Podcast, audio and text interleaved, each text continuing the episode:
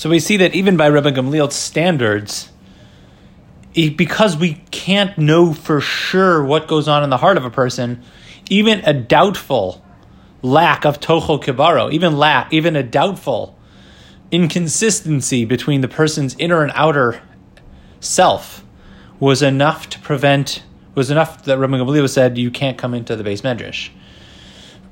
so we see the the extreme sensitivity that that the Gedolei Olam had as it related to emes and sheker in our actions. Now he he adds another layer.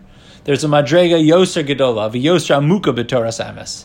Even further is the emes that that the Nevi'im were held to, or held, meaning.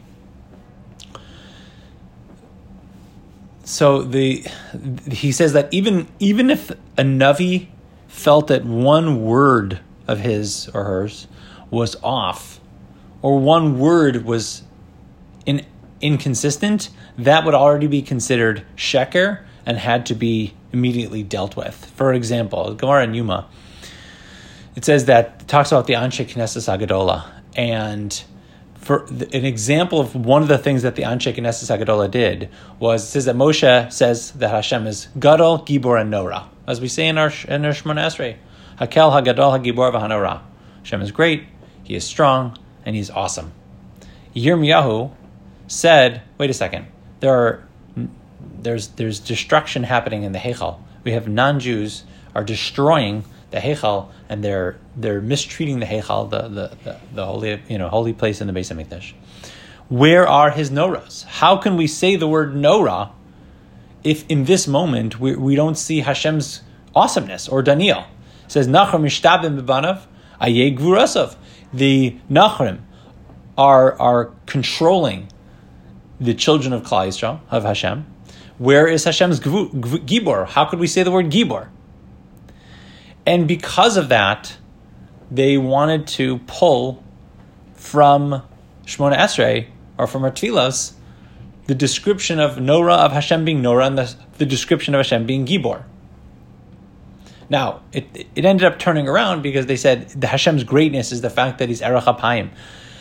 But the initial um, takana that that that um, Daniel and Yirmiyahu wanted to employ was to remove these words. now, there's many other examples of Hashem's Nora-ness or his Gvura. As he describes, Vezuz We say Dor Ledor Yishavach Yagidu. We talk about Hashem's greatness throughout many places in Tefillah.